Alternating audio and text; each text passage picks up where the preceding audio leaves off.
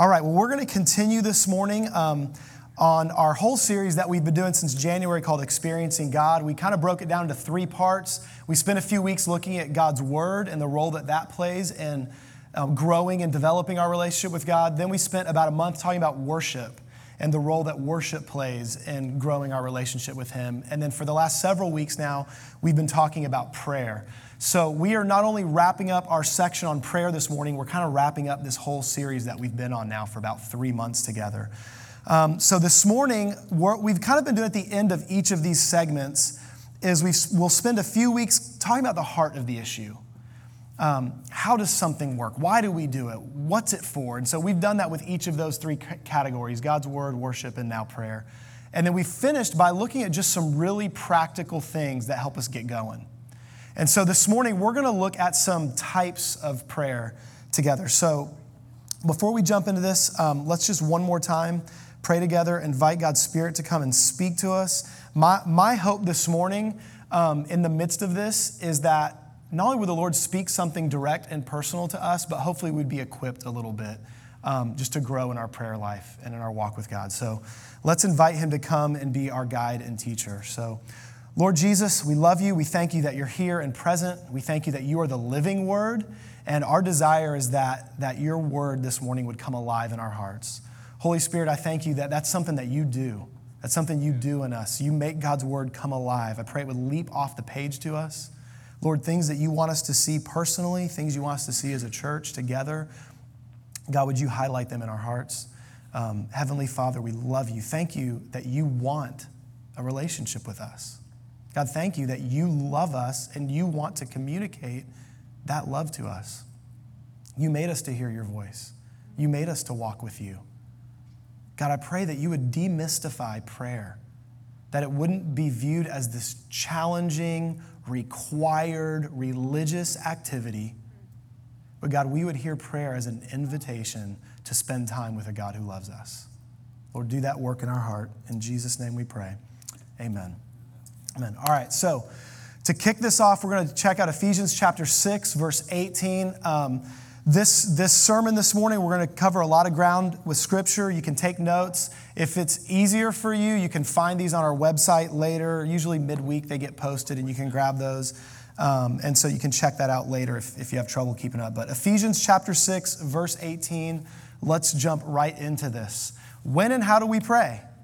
Well, pray in the Spirit at all times and on every occasion. Stay alert and be persistent in your prayers for all believers everywhere. Everywhere. It's an all inclusive thing. We are, we're to be in a state of continually praying.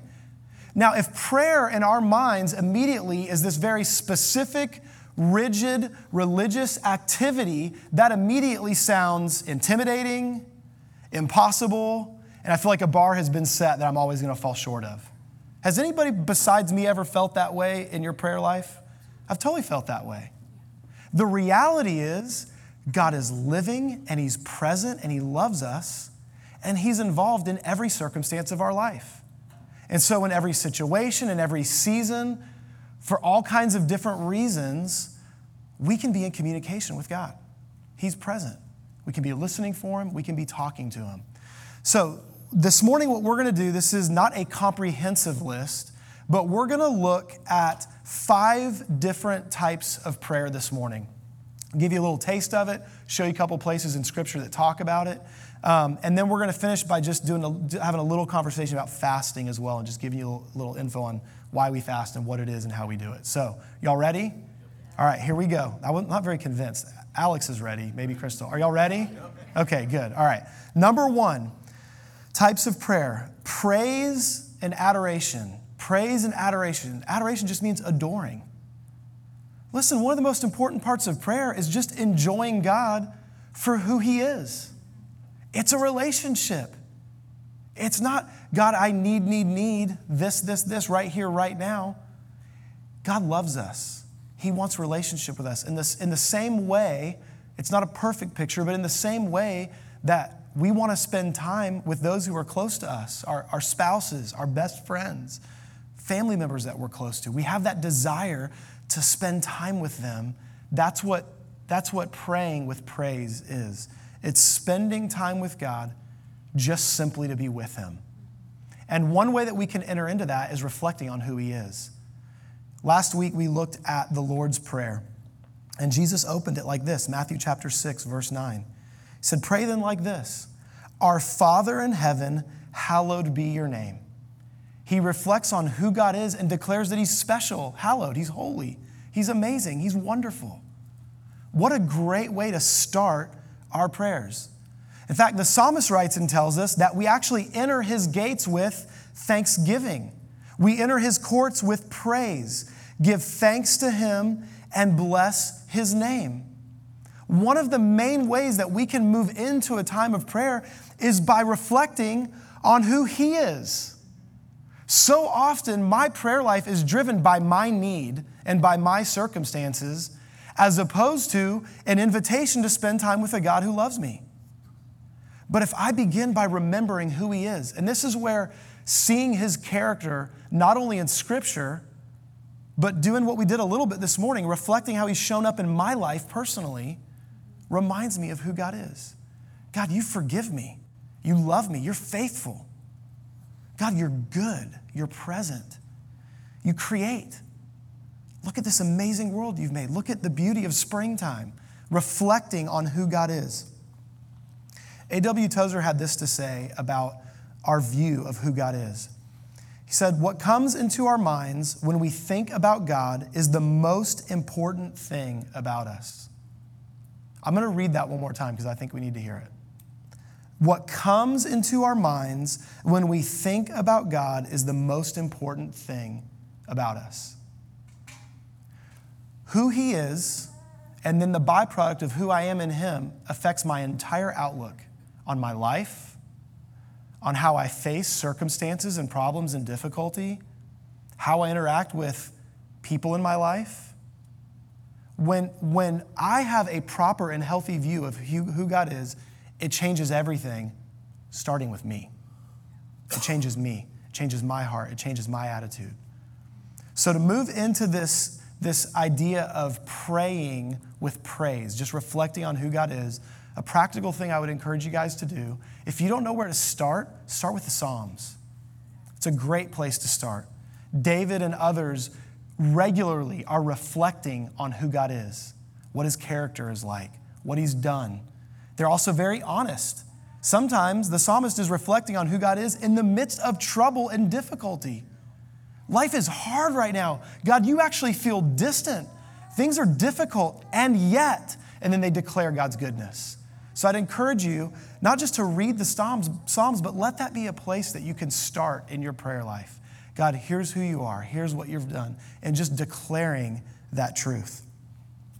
All right, number two, if, if the first type of prayer is praise and adoration, secondly, petition. Petition. Again, in Ephesians chapter 6, verse 18, we're going to look at a slightly different version than what we started with praying at all times in the Spirit with all prayer and supplication. To that end, keep alert with all perseverance, making supplication, there's that word again, twice there, for all the saints. Now, I don't know about you guys, but the word supplication is not a normal part of my everyday vocabulary. I don't walk around using that word. So here's what that word means supplication, it also gets translated requests. If you look at this verse and some different tra- translations, it'll say a lot of different kinds of requests. The idea behind it is to make known a particular need. So it's specific. In fact, it's both communicating needs and wants, desires. God's inviting us to share with Him what we need and what we want. And petitions could be on behalf of ourselves and others. God, this is something real and specific and tangible happening right here, right now. I need you. God, in this situation. Um, yesterday afternoon, my brother's in town and we're spending time together as a family, celebrating his birthday. And my youngest gets sick while we're there, running a little bit of a fever and just this huge downer. And like when she's crying enough saying, I want to go home, it's not good. Like she wasn't even willing to press through it. She's like, I want to go home and get in bed. Um, and what was so sweet is as we're kind of wrapping that up and getting her and my wife in the car to run him home, my mom just stops and just prays with her for her to be healed. Just a specific, tangible, this is a real thing happening. God, heal Kate, touch her heart, help her be calm, touch her physical body, heal her. We can stop along the way with everyday things that we are facing and bring our petitions to Him. In fact, we're invited to do that. Check out what Paul writes about in Philippians chapter 4, verse 6. Do not be anxious about anything, but in everything, by prayer and supplication, there's that word again, with thanksgiving. You notice how this is building on itself, right? We enter God's courts with thanksgiving. I can reflect back on what He has done. And so now, in my current need, I'm not thankful that I have this need right now that isn't resolved. I'm thankful that God is the kind of God who cares, who answers prayer, who changes things. I'm thankful for what I've seen Him do in the past. And so I can come with this current need and make it known with a thankful heart. God, my expectation is that you're a good God. And then He says, let your requests be made known to Him. You know, I've, I've had that wrestling in my heart and mind of like, why do I pray? He knows everything. He sees everything. He knows what's going on with me. More and more, we've got to get in our minds and in our hearts that the issue with prayer is about relationship. We have a Father who loves us and He is inviting into that relationship. He doesn't just know I need Him, He wants to hear me talk to Him about it. He wants to hear my heart. God, this is how I feel about this. This is what's going on, and this is where I'm at, and this is, this is how I feel. This is what's going on with me and we're invited into this relationship with Him. He tells us, let your requests be made known. And then further down in that same passage, Philippians 4:19, and my God will supply every need of yours according to his riches and glory in Christ Jesus. So when we're thinking about petitions, when we're thinking about our prayer life, bringing needs to him, here's an example of some things in our life that we would bring to him. Practical stuff daily bread kind of stuff. I mean, Bill, we've prayed so many times for your job situation, for there to be an opportunity, for you to get through the training, for you to get your license, then for the job to come through. And I love that just all along the way, it's like, hey, this is where I'm at right now. And so I'm praying for this practical daily need to be met. I love that attitude of just involving God regularly and constantly with practical needs. Um, we also go to Him when we need healing or help. And this can be on every level. This could be physical healing, just, man, mental stuff we're going through. I mean, are, maybe I'm the only one that deals with this, but like, I get anxious. I turn stuff over in my mind. There's, there's times in my life that I'm grateful I'm a planner, but often it kind of rips me off from the present. Anybody else there? Yeah? But listen, the, the stuff that we carry around in our heart and mind, that anxiousness, He cares about that. And we can ask Him to come and bring peace to our minds man, emotional stuff that we're struggling with, spiritually, when we're just feeling dry and in need, or man, we're trying to overcome some obstacle we've been facing, He cares and He's present. Don't ever feel like your prayer is too small or too petty. It's not. It's not. I think one of the clear ways Jesus addressed that is the way the disciples often treated people who were calling out to him. Kids would show up, and what the disciples want to do? Run them off. They're a distraction. And Jesus says, No, let the little kids come unto me. Weirdos that have kind of been labeled as outcasts that are on the side of the street as he's walking by, screaming out for him, Jesus, son of David, help me. The disciples are like, Man, be quiet, be quiet. Jesus goes, No, I care about that. I care about that person and that situation and that need. He was never too busy or distracted to stop and take care of something. He was on his way to a house where someone was dying and is crowded around by people. And a lady is like, if I can just get a hold of him and gets her hand on his garment, and she gets healed, and he stops. Wait a minute, something just happened. An interaction, a moment just happened here. And he stopped and cared for that woman. Man, I pray that we don't minimize our own needs and not bring them to him because, well, that's not big enough. Because what I'm really actually doing is I'm, I'm changing who he is. He cares about every little need. He says, I notice when a sparrow falls to the ground. How much more am I aware of your daily needs? And I care. And so let's bring those petitions to him. Nothing's too small. Number three, this is somewhat in the zone of petition, but I want to talk about it separately, and that is prayers of confession or repentance.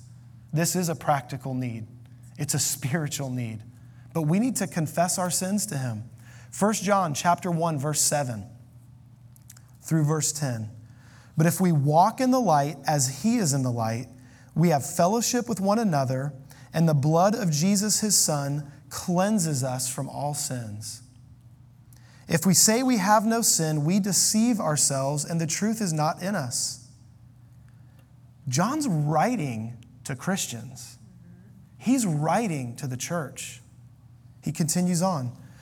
But if we confess our sins, he is faithful and just to forgive us our sins and cleanse us from all unrighteousness.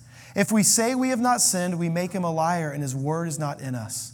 We have a culture in, in the midst of trying to proclaim love that is minimizing sin more and more and more all the time. I mean, the list of, list of sins has been so shrunk down and minimize, and we think we're helping people, and we're not. Listen, we are not condemned for our sin. Jesus died for it. He longs for us to be free, to be forgiven, to be cleansed. He does all the work, but there's an if in there. Did y'all catch it? What's the if? If I will confess.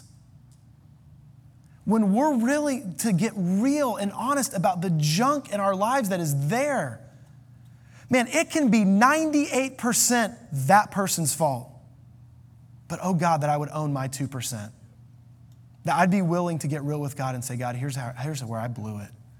And God, I'm desperate for you to forgive me. I'm grateful to my friend Myron Goodwin. We, we've had conversations about this over the years, and um, he's always emphasized, he goes, listen, the important thing that must be a part of true repentance is confession.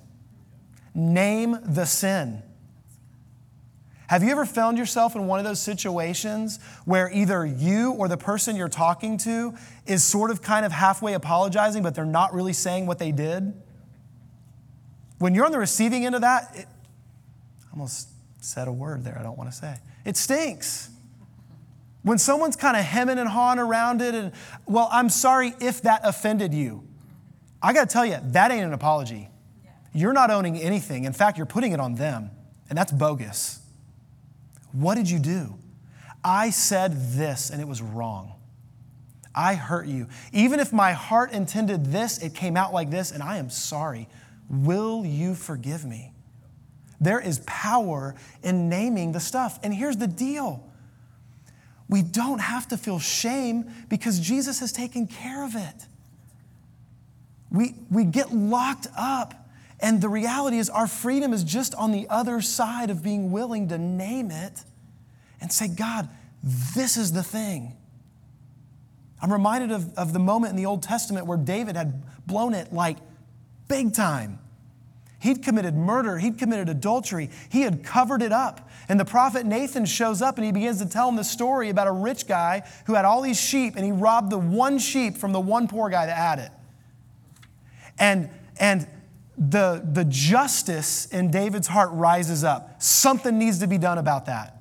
And Nathan looks at him and says, You're the man. You're the man. Man, church, if we would be the kind of people that be willing to look in the mirror, not out of guilt, out of condemnation, out of shame, but out of a desire to be forgiven and walk in freedom. If we would be willing to look in the mirror and go, God, what's there? Is there something you need to show me that make me aware of? And then that I'd get real and go, God, I'm the man. I'm the woman. That's me. And God, I'm sorry. And name that thing. Through confession and repentance, there's forgiveness. I love what the verse says. He's faithful to forgive, He's just. Think about that for a minute. Is it actually just to let a wrong go? No. Does Jesus actually let the wrong go? No, he didn't. He paid for it. He paid for it. He bore the brunt of that sin and the consequences of it.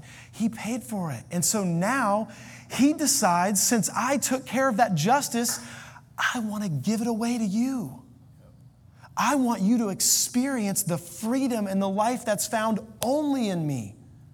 Listen, this is why we talk about, about truth being like defined. Jesus is the truth absolute, not, not because a bunch of other stuff is bad or wrong, because he just has the answer. He's the only one who's done it. He's the only one that has taken care of our sin.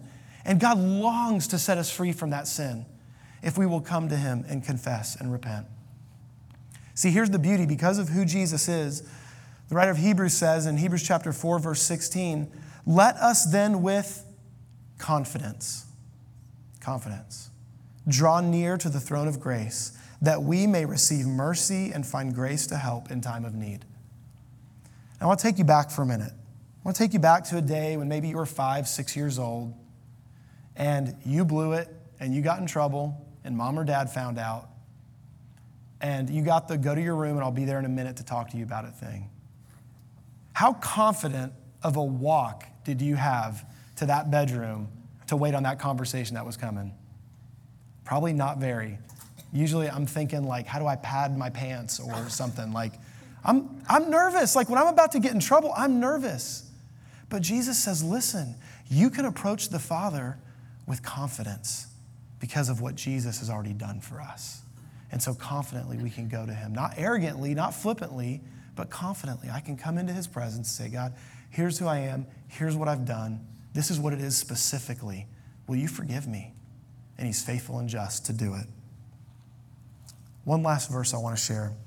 I would encourage you, if you, you have an opportunity, read through Psalm 103, specifically verses 8 through 17, to see a real picture of confession, forgiveness, God's love. But I want to read this one verse that's in the middle of it to you. Psalms 103, verse 12. As far as the east is from the west, so far does he remove our transgressions from us. Anybody ever heard that verse before? Far as the east is from the west. Okay, here's what I love about that. Don't picture the United States map where we can like make a note of like there's the east coast and there's the west coast and that's how far away. He's talking directionally. Now, picture a globe for a minute. If we left from right here where we're sitting and we headed north, and if we didn't stop walking, we would eventually no longer be heading north. We would arrive at the North Pole and we would start heading south. Eventually, our direction would change. Does he say, I remove your sin as far from you as the north is from the south? No. He chooses his words on purpose. He said, as far as the east is from the west. Let's try the same thing. If I start heading east and I keep going east and Jesus is with me somehow miraculously and we're walking on water, wouldn't that be cool? And I make it across the Atlantic and I keep traveling across Europe and Asia and I get around to the Pacific, at what point do I stop heading east? Never. East and west do not touch, they are opposite directions. God says, That's how I forgive. I don't bring it back up, I don't bring it back around. See, all too often we project what we do onto God. I remember offenses. I bring back up things that my wife has done three months ago, and then she's doing it again this month, and now I'm really annoyed, so I'm bringing it up over and over again. Like, that's me. I fall into that trap. But he, he invites me into a relationship with a God who chooses to forget. I'm removing it from you. They don't touch. You're heading east, your sin's heading west. You're, you're not going to pass each other anymore. It's over, it's done with, it's forgiven. That's the kind of freedom that Jesus offers. So talk to him about it. All right, the fourth kind of prayer. Are we good? Y'all hanging with me? Okay, fourth kind of prayer meditation and listening prayer. Now, unfortunately, this is a very biblical thing that because of um, other cultures and, and our modern way of thinking and new age culture that's drifted in, the word meditate or meditation has kind of been, been changed in how we picture it. Meditation is not this vague, weird, ethereal, unplugging, emptying my mind and drifting off into some random conscious state where I may discover eventually nirvana or something. That's not biblical meditation. Biblical meditation actually has a focus, it has an aim, it's fixed. And that aim, first and foremost, is on God. Check this out Psalm 77, verses 11 and 12. I will remember the deeds of the Lord. Yes, I will remember your wonders of old. I will ponder all your work and meditate on your mighty needs.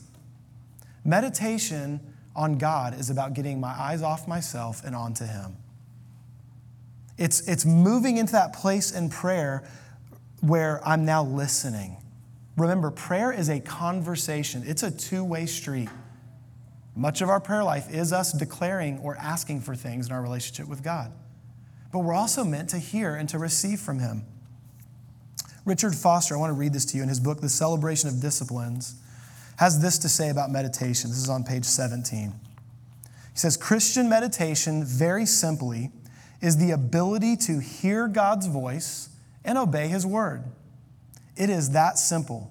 I wish I could make it more complicated for those who like things difficult, but it involves no hidden mysteries, no secret mantras, no mental gymnastics no esoteric flights into the cosmic consciousness.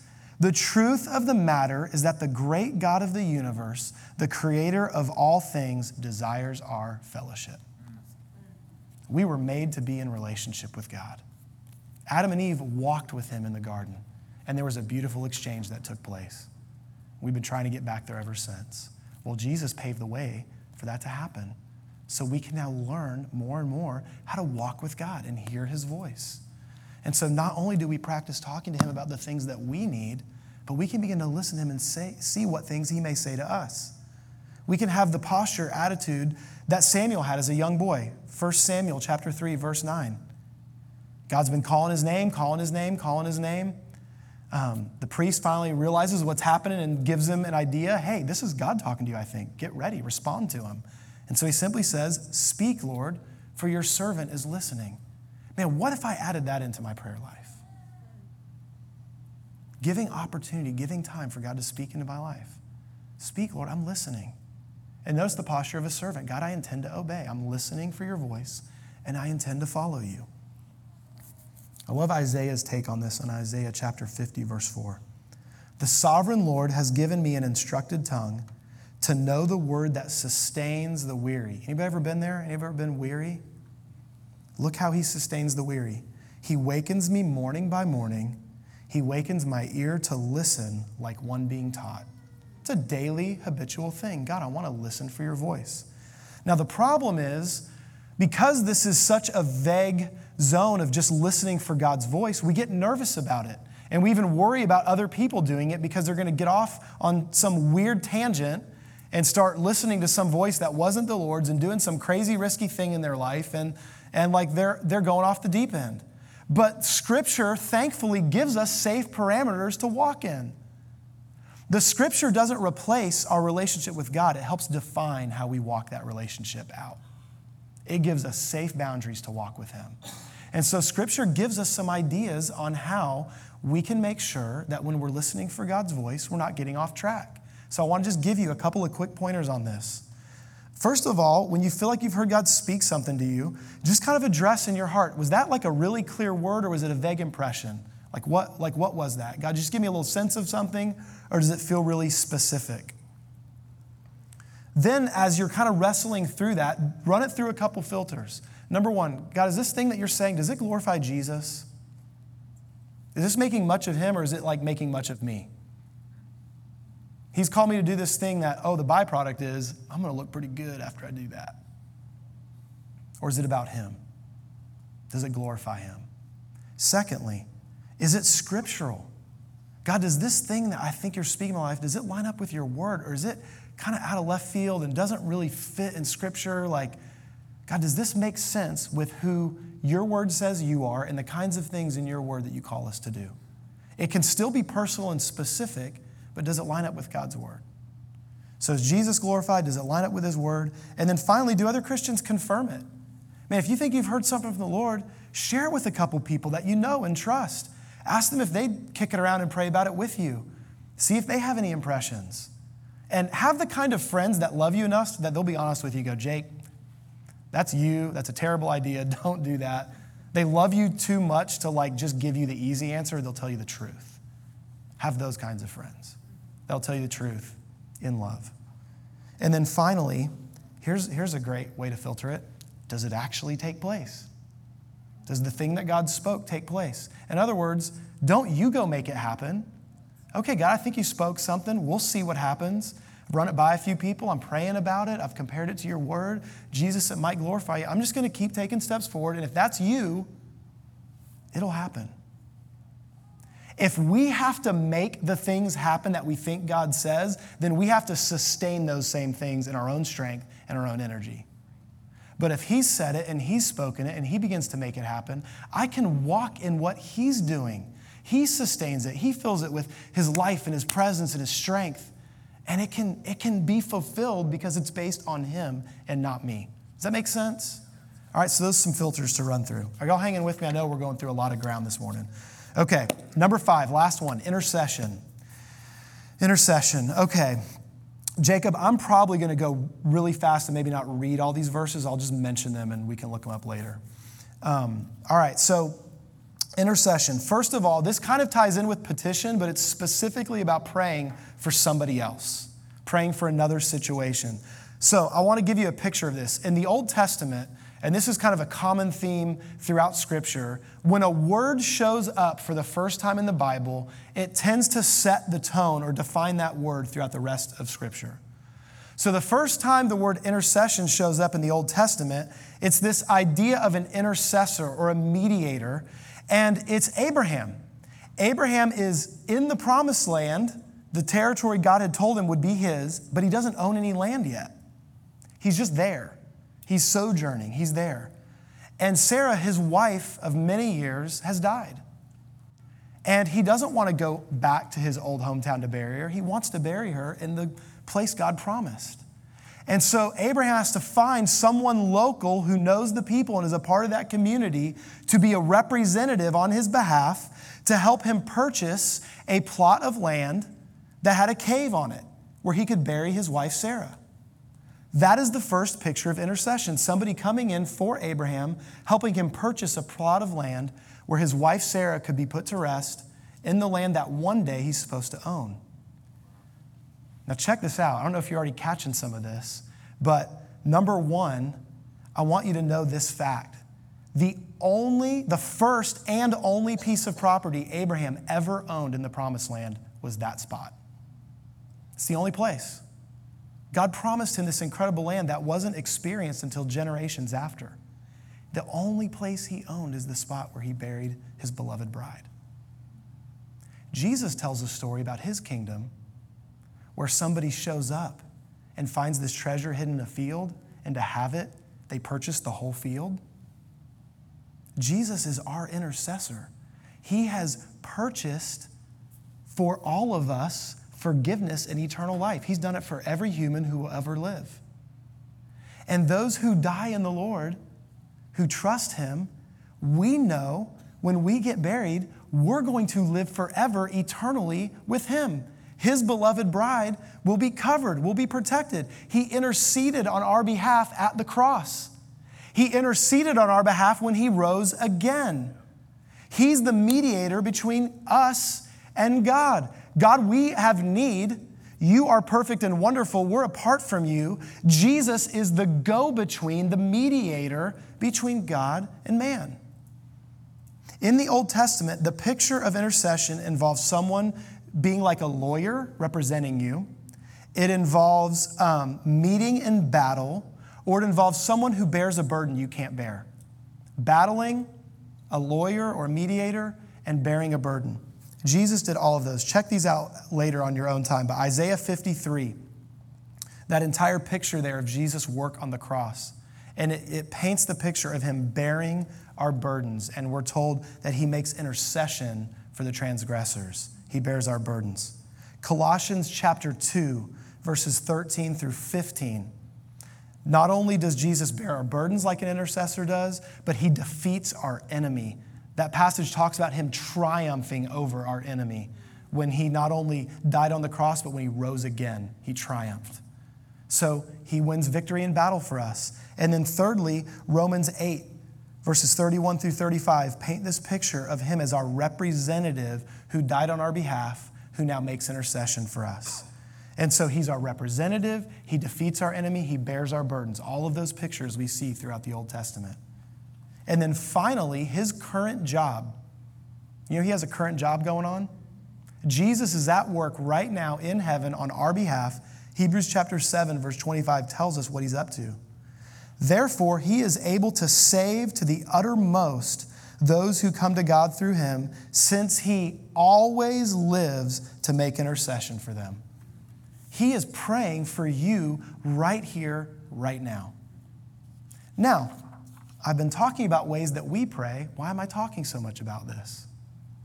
One of the coolest things that can grow us in our prayer life is joining Jesus in what he's already doing. When we pray for other people, we aren't just talking to God, we're talking with God. We are standing right there next to our Savior. Jesus, together, let's go to the Father for this situation. And we're now participating in the work that He's already doing. You want to learn how to follow Jesus? Pray for other people. You know, I've been jealous at times of the disciples, right? I'm looking and going, man, how cool would it have been to actually walk the planet with Him? Well, we get to do that now through prayer we can walk with the Savior through prayer. We're invited into it. 1 Timothy chapter 2 talks about this beginning in verse 1. Therefore, I exhort first of all that supplications, prayers, and intercessions, giving of thanks be made for all men, for kings, and all who are in authority, that we may lead a quiet and peaceable life in all godliness and reverence. For that is good and acceptable in the sight of God our Savior, who desires all men to be saved and to come to the knowledge of the truth. For there is one God and one mediator between God and men, the man, Jesus Christ, who gave himself a ransom for all. We're called to be intercessors on behalf of all men, especially kings. Now, I just want to take note of this in light of our current climate that we're in. Maybe for you, it's been really easy to live a quiet and peaceable life recently. Unfortunately, I make the mistake of getting on Facebook from time to time or reading some political posts, and I find it pretty challenging, personally. There's a lot of turmoil. I mean, it almost doesn't even matter where you stand politically, there's plenty of turmoil. Moving away from politics, just the world that we're living in, man, it is tough. And yet the Lord says you can live a quiet and peaceable life, and the pathway to it is praying for people. Imagine if we spent the kind of time praying for people that we do reading about, talking about, gossiping about people, worrying about the problems. If we turn it into prayer, something is sure to change, and that's us. James Hastings, writing on this topic of intercessory prayer, had this to say If there be no other result of our prayer, it will certainly have its effect in a changed attitude on our part. No one can pray honestly for another without working for him and so helping to answer his own prayer. When we begin to pray for other people, we begin to change. Our heart towards that person begins to change, and we're joining Jesus in the work that he is already doing. See, if we practice going to God on behalf of other people, we will begin to notice that we get put in situations where we can go to people on behalf of God. Because we've been praying about them and thinking about them so much, lifting them up man, God might actually end up using us to be one of the people loving on them and sharing Jesus with them. We may be a part of the solution because we're doing that work of prayer. Does that make sense to you guys? All right, so praise and adoration, petition, confession, meditation, intercession. You got some, you got some stuff in your tool belt there? Yeah, you got some prayer stuff in your tool belt. I would encourage you, I don't know, maybe all this is very familiar to you and it's a part of your prayer life. Maybe there was something new or an area that's been lacking. Don't be intimidated by these five things. This is an invitation that the Lord is giving us to walk this stuff out with Him and to walk in relationship with Him. And so I would encourage you, maybe even just pick one of those to start implementing into your life a little bit more, talking to God, listening to His voice, and see what He does. Okay, are y'all good for like three minutes? Okay. It's just, I, don't, I know, I'm sorry. I try to really be honoring the time, but I, um, I want to get through this really quick. So here's what I want to tell you. There is about three pages in the notes I'm not going to do that are at the end of the notes that's all about fasting. And I would encourage you to go back and read and read through it, check it out. But I want to give you just a couple of things on fasting. All right, so first of all, why do we fast? Jesus fasted, and we see it throughout Scripture individually. Some examples people fasted because they were looking to hear or receive something from the Lord. People fasted when they were mourning and going through difficulty. People fasted when they were repenting and seeking mercy from God. They fasted when they needed help or intervention, healing and deliverance, guidance to make good decisions. We also see times in Scripture where a group of people fast together for an intentional purpose. We see it in Second Chronicles chapter 20 when, when the people of God were under attack and they were asking God to intervene and help them. That's the story of Jehoshaphat. They fasted and then they went out in victory, worshiping God. In Jonah, Jonah tells the people judgment is coming. And the king of Nineveh declares, guys, we're, we're all going to fast and pray and ask God to not do this. So, corporately, they fasted, repenting of their corporate sins. Ezra chapter 8, as the people were preparing to journey back to Jerusalem and rebuild the city and the temple, they fasted, asking for direction and protection. And the prophet Joel, he called a fast for all the people to repent in the light of God's call to return to Him. So there's some pictures in Scripture. I want to give you a couple of tips on fasting, and then we're going to wrap this up. Andrew Murray, in his great book, With Christ in the School of Prayer, it's an awesome book. I'd encourage you guys to read it. He has this to say about fasting Prayer needs fasting for its full growth. Prayer is the one hand with which we grasp the invisible, fasting is the other hand the one with which we let go of the visible. We learn to let go of these tangible physical things here on this earth and grab hold of the invisible reality of who God is in his kingdom. It's an amazing discipline to have in our lives. The primary purpose of fasting is God focused, God initiated, not just, hey, I think this might be a good idea, like something's stirring in me. I think God's calling me to this. God focused, God initiated, God ordained. It's searching for Him with no other objective to manipulate or control. If it turns into, I'm just trying to get something, we're in trouble. It's to be with Him for the sake of being with Him. It's to find Him and to center on Him. Now, in the midst of fasting, things can happen. We, we learn to have some things that have control of us, we, we, they sort of get exposed. This thing has a big control of my life. Sin can often be exposed when you're going through a time of fasting. God, would you show me any areas of my life that just need to change? He'll show them. Um, also, we're reminded on what really sustains us. It's not bread alone, it's by the Word of God. And it's a reminder of that, it's a physical reminder. Um, here's some warnings about wrong motivations. Again, Richard Foster from his book, Celebration of Disciplines. Whenever there is a form devoid of spiritual power, law will take over because law always carries with it a sense of security and manipulative power. Biblical fasting always centers on spiritual purposes.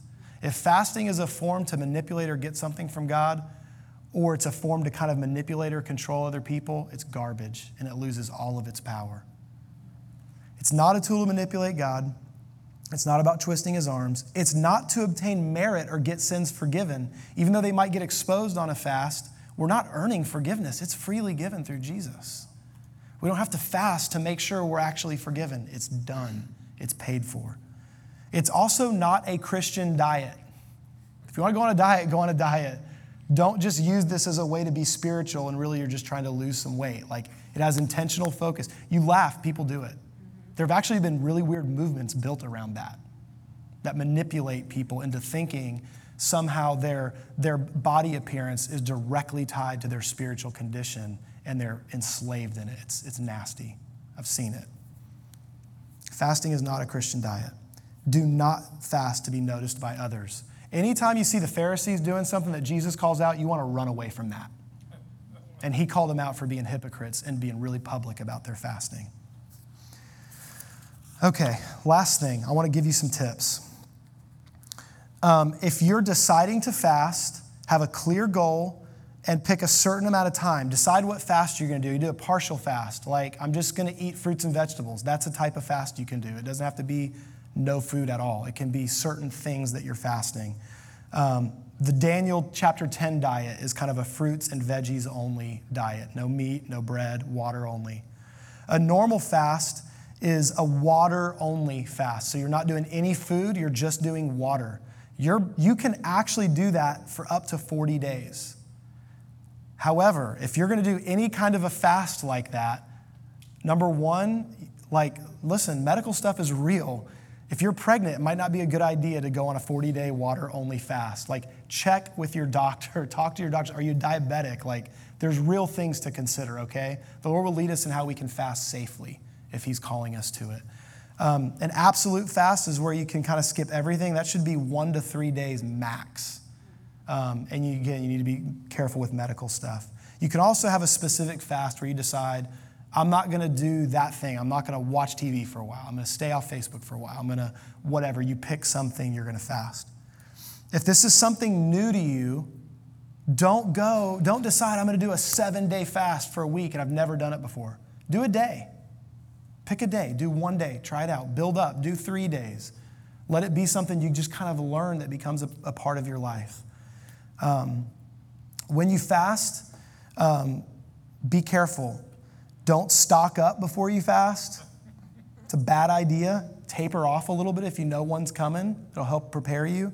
Just pay attention to your body. Rest more. Maybe don't do as much exercise. I know it sounds like really random and practical, but like we're meant to fast, but we need to do it carefully. We need to take care of ourselves. And you're gonna notice like you're gonna be exhausted, you're gonna be weak for a few days, your body's like detoxifying a little bit. You might get some headaches if you rely on sugar and caffeine a lot. You can actually get through that to the other side of it during the fast and like reach kind of a cool sweet spot. Um, and then finally, when you're ending a fast, don't go down to Golden Corral and just hit up the buffet. Maybe don't go to Golden Corral anyways, but like definitely don't go to Golden Corral and hit the buffet, okay? You, you can hurt yourself. The same thing you do at the beginning where you kind of taper off to it, do the same thing when you're coming back from it, especially if it's been a longer fast. Snack a little bit, ease into it. Um, so there's just some practical tips. That, that may have felt to you guys like too much detailed information, but I just want to share it with y'all. There's a lot more information in the notes, um, especially on fasting, if that's something you ever want to consider or do. And I'd be happy to talk with you guys about that. So, there's just some tools in our tool belt to grow in our prayer life. Please don't hear that any of this is an obligation or a religious activity we have to do. We have a God who loves us. He wants to grow in relationship with us. He wants to do incredible things in our lives and through our lives for other people. And prayer is a huge way that we participate in our relationship with Him. Let's pray. Lord, we love you. God, thank you for your great love for us. Lord, we admit it's difficult. God, it's difficult because we have lived lives where we, we don't know you. We've been separated from you. I relate to Alex. We've been in those places in our life, God, where there was just was this nothingness without you that was blah. But God, thank you that you love us and you've saved us and you have made us for relationship. And so, God, would you teach us more and more how to learn and to grow to talk with you and to hear your voice?